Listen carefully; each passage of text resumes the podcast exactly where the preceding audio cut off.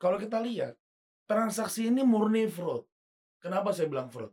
Bayangkan Budi Said karena transaksi nilainya sekitar 3,5 ton saat itu Mhm. harganya. Mhm. Dia kasih 92 miliar, Mbak. Dari BS Keksi. Ternyata dalam rangka memuluskan transaksi quote and quote pembobolan Antam ini, Eksi Anggreni mengirimkan uang, ngirim mobil, ngasih paket umroh Oh, oke. kepada siapa? Kepada karyawan Antam. pembuktian dari pembayaran 17 gram mendapatkan 20 gram itu menjadi momentum tuh. Jadi Mhm. seakan-akan potongan harga atau harga di bawah buyback itu benar adanya. Mhm. Nah, Mhm. itulah yang diulang-ulang selalu digembar-gemborkan menyebabkan apa? Terjadilah ya skema yang menganggap sebuah kesalahan itu menjadi sebuah kebenaran. Publik tuh banyak menilai gini. Ini Antam nih udah kalah kok putusan PK gitu, kalah putusan kasasi. Kok masih nggak mau bayar? Nah ini ada ada satu eh, prinsip mbak, Mhm. namanya precautionary principle to pay.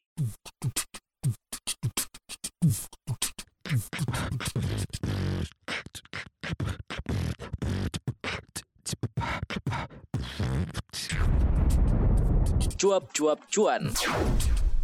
Halo Sobat Cuan, selamat datang di podcast Cuap Cuap Cuan. Apa kabar Sobat Cuan? Semoga selalu cuan pastinya ya. Nah hari ini ada yang seru banget Karena kita bukan hanya mau update soal masalah eh, yang pernah terjadi gitu ya Tapi proses penyelesaiannya. Ini seperti apa? Mungkin pernah ada yang dengar dulu tentang kasus emas bertonton gitu ya Oleh seseorang, salah seorang. Nah mungkin secara detail nanti gue akan lebih jelasin buat Sobat Cuan. Tapi hari ini kita sudah kedatangan dua orang yang kece banget, keren banget, pasti asik banget ngobrolnya ya. Udah ada Bang Rahmat Aryo Baskoro, financial expert uh, Fakultas Ekonomi dan Bisnis UI.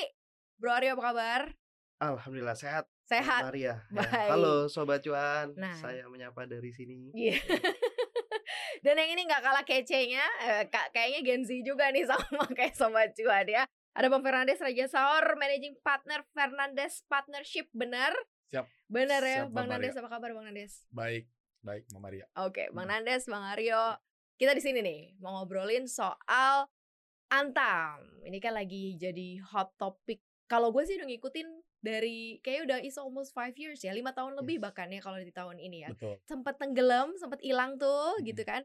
Terus sekarang muncul lagi dengan kemenangan Antam dalam tanda kutip begitulah ya, Iya. gitu ya. Tapi kita remembering aja mungkin apa sih sebenarnya yang terjadi pada saat itu ada yang mau review nggak sih Semoga, eh, supaya sobat cuan nih tahu dan ngeh sebenarnya apa yang terjadi dan prosesnya berjalannya seperti apa mungkin bang Nandes kali Oke, gini. eh jadi Mbak Maria, kalau Mm-mm. misalnya kita lihat di internet ya, Mm. kalau kita bicara mengenai kasus Antam, pasti Antam versus Crazy Rich Surabaya yes gitu ya. BS Nah, namanya BS atau Budi. Said gitu ya. Nah, eh, waktu saya pertama kali involve di perkara ini Mhm. on behalf daripada Antam, eh saya langsung melakukan identifikasi cepat. Kira-kira sebenarnya Mhm. masalahnya apa sih gitu Mhm. ya. Nah, dari semua itu ternyata banyak sekali argumentasi hukum yang mungkin sudah dielaborasi oleh beberapa rekan-rekan lawyer sebelumnya. oke Tapi pada prinsipnya ada dua benang merah yang Mhm. benar-benar sangat-sangat-sangat-sangat memukau untuk dielaborasi, yaitu terbatas pada dua hal nih, Mak. Yang pertama. Tahun 2022 baru terbongkar dan 2023 bahwa ternyata transaksi ini ada proses gratifikasi yang diberikan oleh BS, kemudian dikasih ke Eksi Anggreni dan kemudian diberikan juga kepada Endang Kumoro selaku ketua eh, apa namanya kepala butik Surabaya gitu ya. Hmm, Itu yang pertama. Yang kedua, eh kita lihat pada harga emas yang mana pasti akan ada klasifikasi turun ya Mm-mm, harganya dari satu kilo 500 gram sampai Mm-mm. satu gram. Eh, orang bilang bahwa ini emas ini akan ada lebih murah kalau ternyata gramasi lebih besar.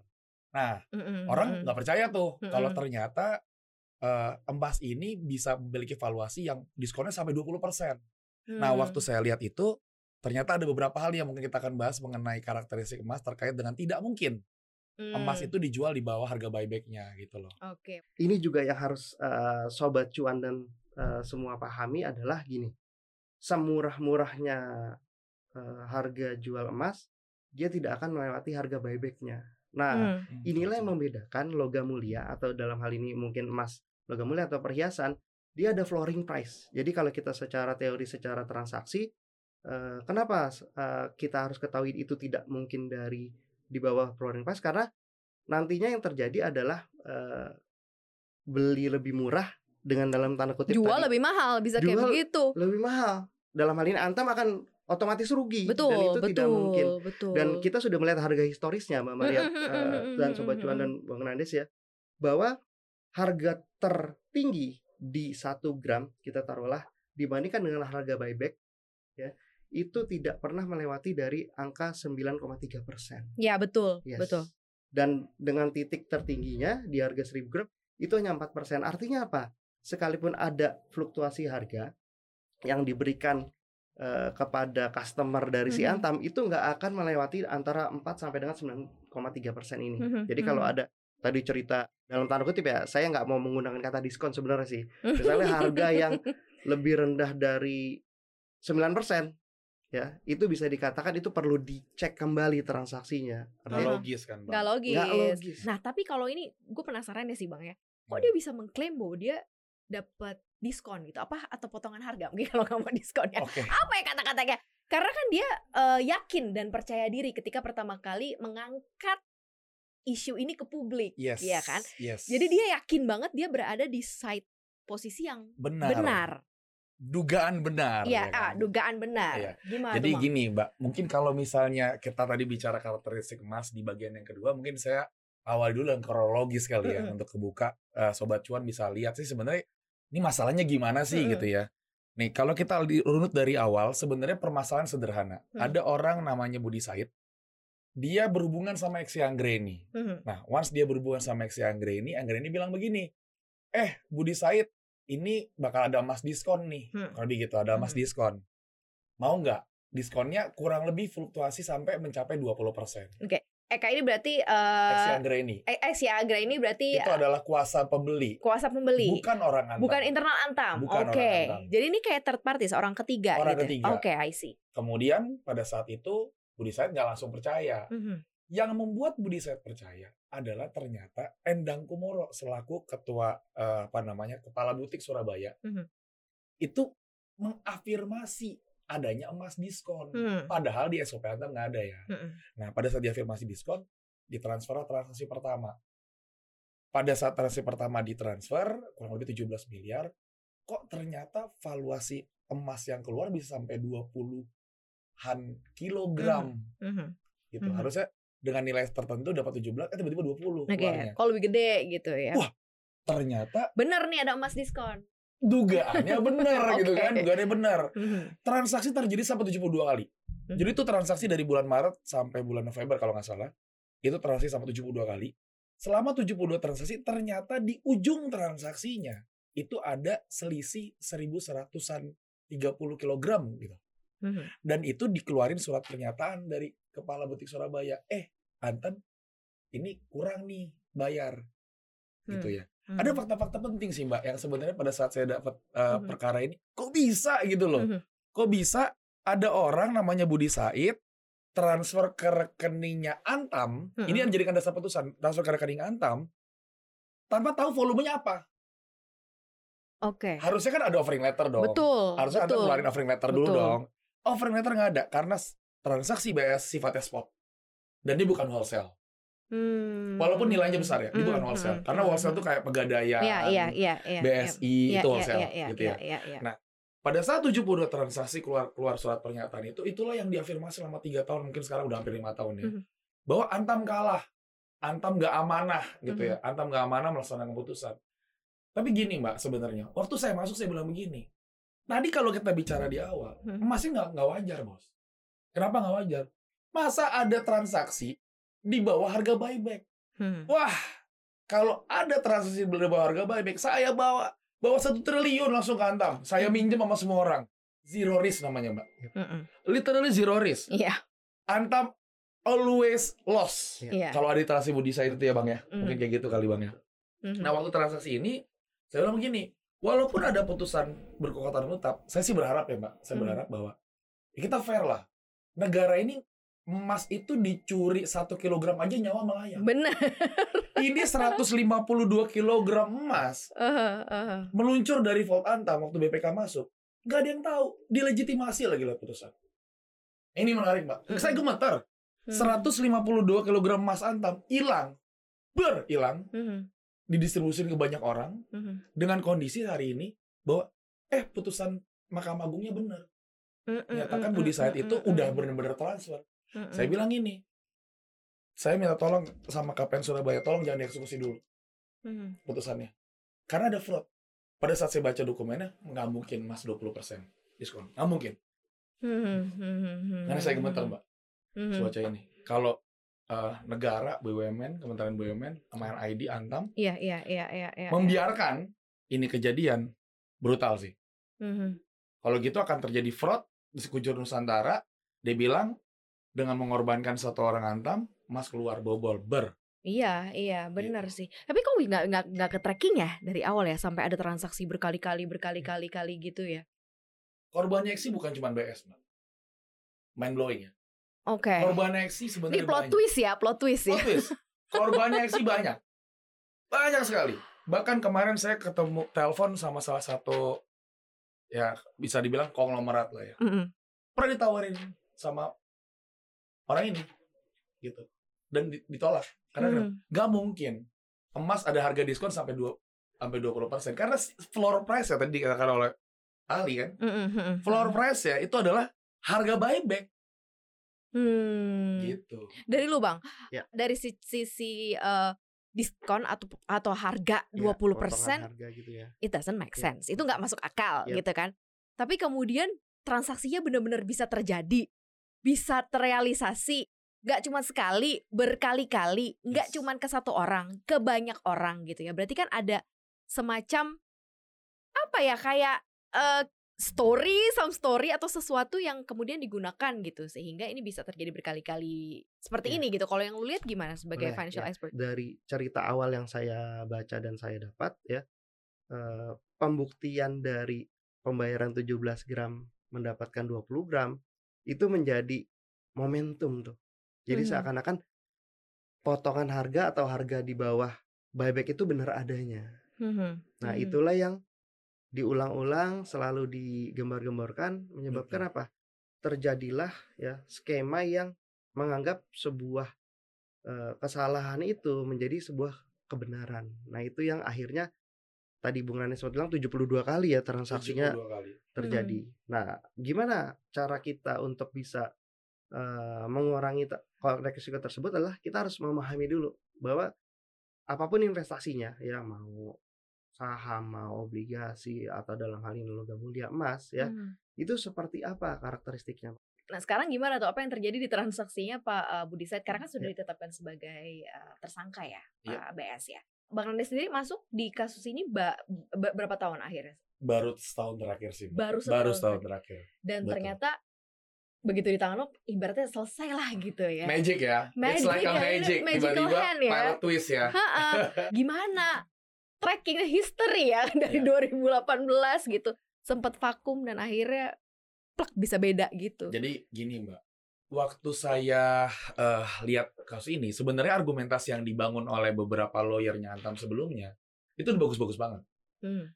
Tapi inilah eh, problematika hukum. Artinya orang hukum ketemu orang hukum dihakimi oleh orang hukum juga. Iya. Jadi tiga tahun ini bicara mengenai pertanggungjawaban atasan nama bawahan. Hmm. Nah, tiba-tiba saya pada saat saya datang gini, let we find a number. Oke. Gitu.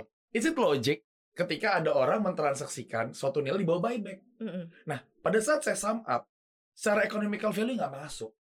Mhm, Dan mhm. dan saya benar-benar bilang begini, ini kita harus sortir mana argumentasi paling bagus dan kita highlight. Yuk kita sampaikan ke masyarakat. Mhm. Jadi waktu dia transfer, tidak ada satupun offering letter dari Antam yang bilang saya kamu dapat berapa. Karena ada si third party sini kan yang Iya. ngurusin itu kan. Jadi dia Oke. percayalah sama Ex Anggra ini. Iya, si Jadi misalnya ini. nih, eh, Pak, saya Budi Pak Budi Said gitu. Kemudian saya bilang, eh Antam dijual harganya berapa hari ini? 9.000, 8, eh, katakanlah eh, inilah 10.000 katakanlah 10.000. gitu ya. Harga 10.000. Oke, sekarang gini, kamu kalau misalnya 10.000, saya diskon 20%. Hmm. Ya udah, berapa yang harus saya bayar? 1 juta. Saya transfer 1 juta, tapi saya nggak tahu sebenarnya saya dapat berapa. Mhm, gitu ya. mhm. Setelah saya nggak tahu dapat berapa, saya saya saya nggak tahu dapat berapa, maka ternyata pertanyaan selanjutnya, fakturnya tahu berapa volumenya dari mana? Faktur, Mbak. Saya jumlahin semua faktur. Harusnya Budi Said bukan beli 7 ton. Budi Said belinya cuma 5,9 ton. Hmm, Saya jumlahin semua, Mbak. Saya orang Hmm. paling gatal. Saya nggak Hmm. percaya sama orang. mhm, gitu. mhm. Saya jumlahin satu-satu. 5,9 ton. Total yang dibeli Budi Said hanya 5,9 ton. Apakah Antam pernah eh, tulis bahwa sebelum transaksi pembelian 72 kali itu adalah Mhm, dia dia ngasih akan ngasih 7 ton 7 ton nggak ada mhm. literally nggak ada makanya pada saat saya tanya yakin bongkar itu semua yang diantam saya bilang gitu lihat ada nggak yang menyatakan bahwa sebelum dia transfer itu ada yang namanya dia akan kasih diskon 20% nggak ada jadi gini Tidak mbak ada Budi statement, tidak ada Ya. apa pun gitu ya. yes Budi Said pada saat transfer kalau emasnya ada di situ emas keluar kalau nggak ada dia secara sistem di emas tuh di dalam antam itu Mm-mm. bahkan saya oprek oprek sampai dalam mbak karena saya Mm. orangnya kepo sampai sampai dalam itu ketika dia tidak ada default Surabaya dia akan order manufaktur di Pulau Gadung True. Hmm, Spot. pusatnya. yes Mhm, dia crafting mhm, mhm. setelah crafting jadi dibawa emasnya ke Surabaya Yep. baru handover Mhm, mhm. pada saat handover dia lihat saya izin ya ini dugaan kami ya Mhm, Budi Said lihat tuh, kok fakturnya cuma segini? Tapi saya dapat lebih. Ah, mungkin skema diskonnya begitu kali. Fakturnya ngomong berapa? mhm, 5,9 ton totalnya. mhm, Tapi saya dapat, saya buktinya dapat lebih nih. mhm, Nah itu sih mbak sebenarnya. kalau gue membaca kayak Pak Budi saya tuh kayak investor aja gitu gue langsung lihat cuan gue di depan gitu kan harusnya gue cuma dapat lima mungkin gue dikasih tujuh atau apa gitu nggak sih Betul, betul. Tapi ini yang menarik nomor dua mbak. Tadi Mhm. kan kita bicara karakteristik emas kan. Yang nomor nomor dua sebenarnya ini. Kalau kita lihat transaksi ini murni fraud. Kenapa saya bilang fraud?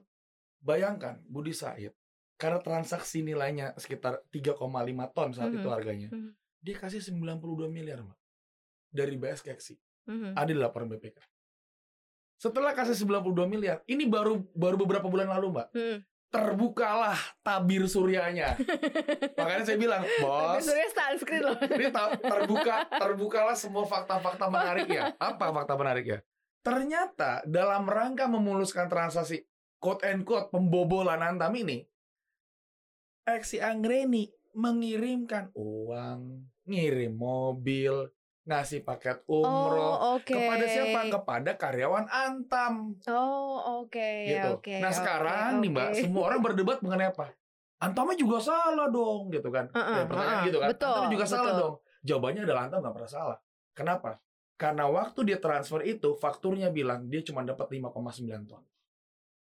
hmm I see Saya harus sa- sampaikan di dalam podcast ini, Mm-mm. Antam bakal salah.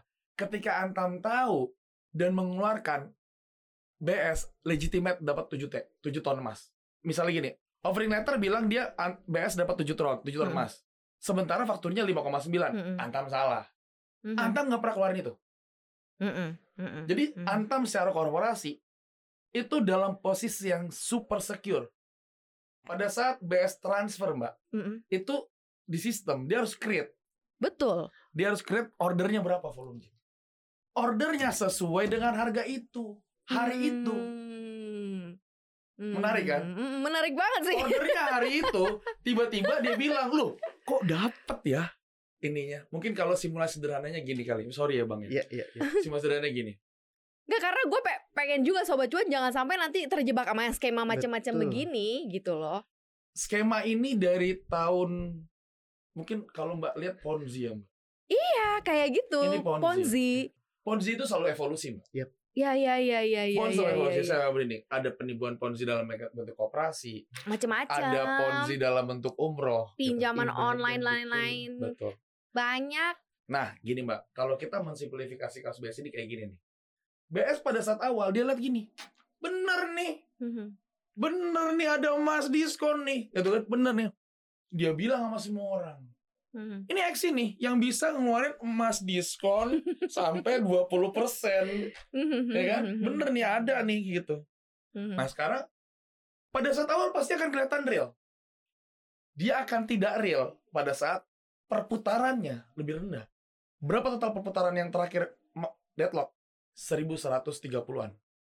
Itu yang nyangkut itu akhirnya Nyangkut. yang oke. Itu akhirnya yang membuat eh, kasus ini juga jadinya terkuak gitu ya. Betul. Seribuan itu. Setelah 72 transaksi. Setelah 72 transaksi nggak main-main gitu kan. Dan setelah bukan cuma satu gitu orangnya. Ada 40, Mbak. Tuh kan. Yang Terbongkar paling besar kurang lebih sini. 5 6 founder besar.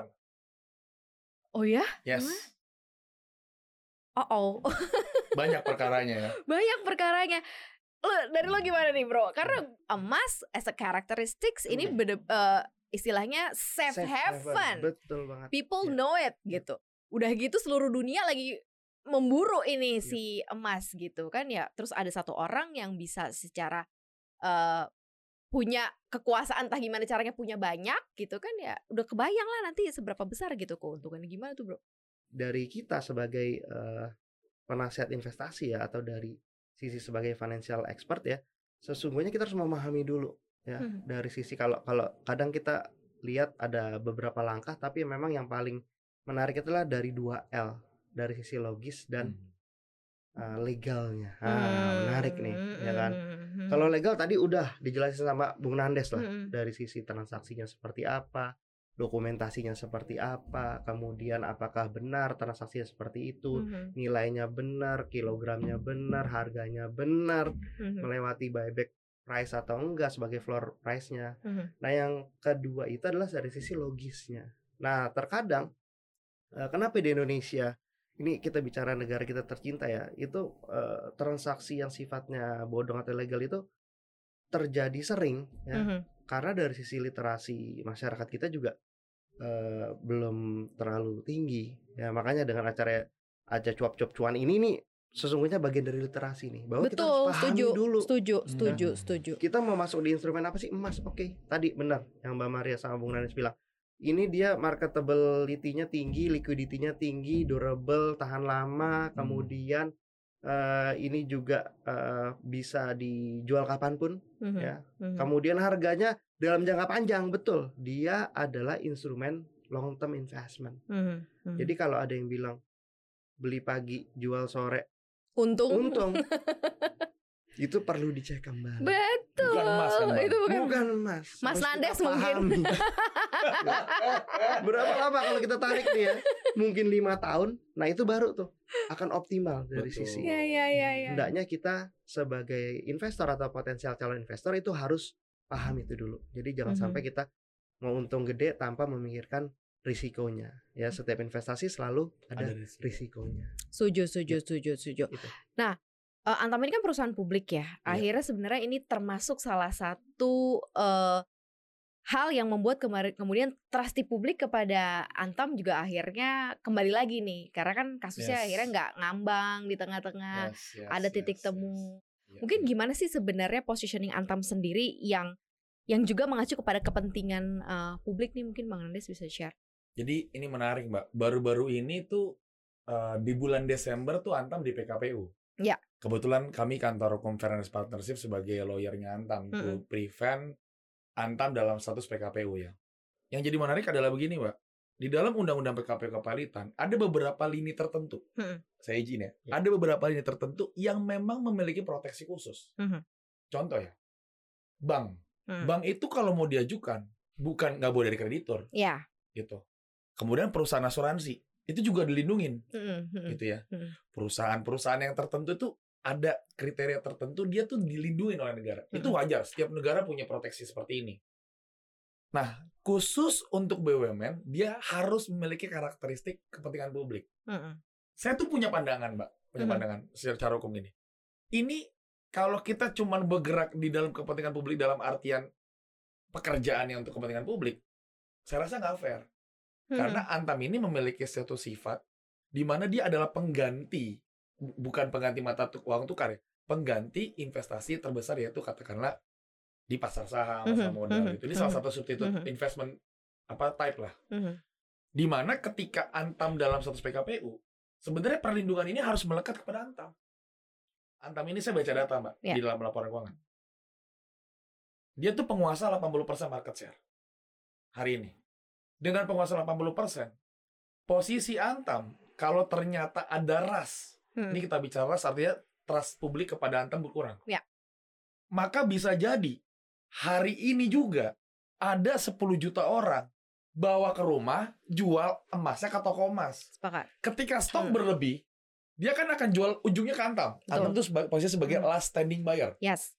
Orang terakhir yang ngejual adalah produsennya. Dia last standing buyer. Pada saat last standing buyer, apa yang terjadi? Stok meningkat. Stok meningkat, supply demand, barang Turun. turun. turun. Ya. Turun. Sesungguhnya proses bisnis atau kegiatan aktivitas dari si Antam ini adalah dia end to end dari Hmm. mulai awal ya eksplorasi, kemudian pertambangan, kemudian manufaktur, ya, kemudian penjualan. Nah dia tuh satu paket. Nah nambahkan tadi penjelasan Mana- Mas Nandes ya, kalau dia di ujungnya ini bermasalah, ya, yang terjadi adalah kalau dari saya melihatnya ini strategis ya apalagi kalau kita lihat di kebijakan ekonomi pemerintah Pak Jokowi dan tim ya Mm-mm. ini lagi gembar-gembor untuk apa ele- electric vehicle Mhm. nah, Antam Mhm. salah satu produsen terbesar untuk nikel dan Nikel dan ya, bahan baku Ya. dari eh, Yes. Baterai. EV ini Ya. ya artinya apa Eh, dari sisi BUMN ya Antam ya salah satu ada di pertambangan dengan komoditas emas dan sebagainya produksinya nah itu bisa menjadi salah satu kepentingan publik dan tadi eh, sependapat dengan penjelasan eh, Bang Nandes ya ketika trust isu ya kepercayaan itu sudah menjadi hal yang sangat melekat di masyarakat Yes. ya Mhm. itu sangat membahayakan dari sisi eh, market yang ada di Indonesia lah kita bicara. Hmm. Dan tadi Mhm. Saya sih eh, sudah memperhatikan ya, mungkin 80%, tapi setidaknya dia mayoritas. Dan Mhm. kenapa tadi price maker yang sempat disampaikan eh, Mbak Maria di awal dan kita bahas itu, ketika dia punya dampak atau market share yang besar, itu bisa saja menjadi bukan cuma hanya antam dampaknya, tapi kepada produsen dan pasar industri yang ada di Indonesia. Nah ini yang perlu di digarisbawahi dan diperhatikan untuk pertimbangan. bisa goyang juga berarti perekonomian kita secara keseluruhan ya. kurang lebih. Kalau Ya, seandainya lebih eh, PKPU-nya dijatuhkan begitu ya ke Antam ya. Berpotensi Yap, sih, Mbak. berpotensi. Makanya itu kami hindarin. Mhm. Karena sifatnya adalah setiap orang lah hari ini ya, pasti punya emas lah. Mhm. Saya rasa. Mbak juga punya emas kan? Iya. Gak mau kan tiba-tiba ada mau, iya. keras, tiba-tiba harga emas harga besi gitu. Betul. Makanya kan gini, kalau waktu pertama kali kita lihat kan sebenarnya kepentingan publik ini harusnya mendefense Antam ya. Mhm, Posisinya itu mhm, adalah mhm. untuk tidak bisa di PKP kan dan tidak bisa di pilot kan. Mhm. Nah, untuk meningkatkan level of awareness, terus literasi, edukasi, gimana sih supaya nggak terjebak gitu? Mungkin kalau dari Iya. eh, lo Bang Aryo. Oke, thank you Mbak Maria ya. Nah ini ini berulang kali kita selalu sampaikan ya eh, kemampuan untuk bisa melakukan pengolahan investasi itu menjadi hal yang penting ya makanya tadi eh, penting selalu kita tingkatkan ya acara-acara seperti yang sedang kita lakukan hari ini ya cuap-cuap cuan dan sebagainya Mhm. untuk bisa meningkatkan awareness dan pemahaman terhadap investasi kurang lebih Mhm. itu. Nah, itu dulu yang harus kita tingkatkan Benar sih, baru setuju. setelah itu bisa ya kita bisa mengupgrade ya tapi basicnya harus ada dulu ya. Mhm. jadi jangan Mhm. Cuma cuan tapi risiko itu selalu melekat pada returnnya itu yang harus Mhm. teman-teman cuap cuan paham seperti- Ah, kalau dari Bang Andes ada nggak mungkin pelajaran yang bisa diambil supaya tidak ada kejadian yang serupa? Eh, yang saya pengen bilang gini, dari awal saya kalau misalnya bikin legal opinion sama semua Mhm. klien, Mhm. if there is any investment that looking too good to be true, we should be watch carefully. Gitu. Jadi Mhm. kalau ada suatu investasi yang kadang kala mohon maaf ya, kok bagus amat? untungnya aduh, gila. Oh, oke. wow, gila Sambil bisa ada tidur Anda bisa cuan berlipat-lipat gitu ya. gitu. Nah, inilah pentingnya, pentingnya mengidentifikasi izin tadi Bang Betul. bilang ya. Yang kedua adalah cost structure bisnisnya gitu loh. Pada saat kita bicara investasi emas, cost structure bisnisnya lah yang nggak mungkin dibawa dibawa buyback deh gitu ya. Kalau kita bicara mengenai eh, saham seperti apa dan segala macam itu kalau ketika kita tahu, sebenarnya kita bisa bilang ini. Oke, gua gua yes, tapi ter- tergantung marginnya berapa, tergantung profit over cash-nya seperti apa Mhm. ya mungkin yang pengen saya sampaikan gini. Ini ada satu satu hal yang menurut saya sedikit sensitif, cuman saya harus sampaikan di podcast ini. Sure. Yaitu adalah gini nih, Mbak.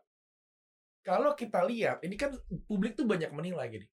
Ini Antam nih udah kalah kok putusan PK gitu, kalah putusan kasasi, kok masih nggak mau bayar. Nah ini ada ada satu eh, prinsip, Mbak Mhm. namanya precautionary principle to pay. Hmm. Apa sih precautionary apa principle to pay Mhm. gitu ya?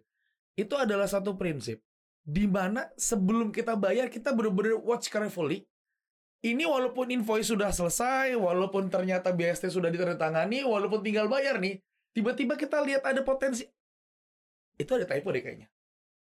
Tahan Hmm. dulu, Hmm. negara loh ini. Hmm. Gitu, Hmm. ini BUMN loh, Antam Hmm. loh. Hmm. Jadi Mbak bayar bayar apa segala macam ya ujung-ujungnya Antam juga yang kelola kurang lebih gitu ya. Hmm. Artinya apa? Antam ini Mbak bukan nggak mau mematuhi putusan Mahkamah Agung bukan. Tetapi kita pengen clear dulu nih. Ini masalah mengenai ada ilogisme tadi yang pembahasan dari awal. Itu dikelirin dulu. Kalau Antam salah Mbak, ya, saya rekomendasikan Antam bayar ini. Hmm. Karena saya yakin banget Antam nggak salah, makanya saya bilang gini, sabar. Saya yakin Mahkamah Agung pasti akan menerapkan kebijaksanaannya. Once Mahkamah Agung lihat bahwa ini tuh irrelevant, ini ilogis. Hmm.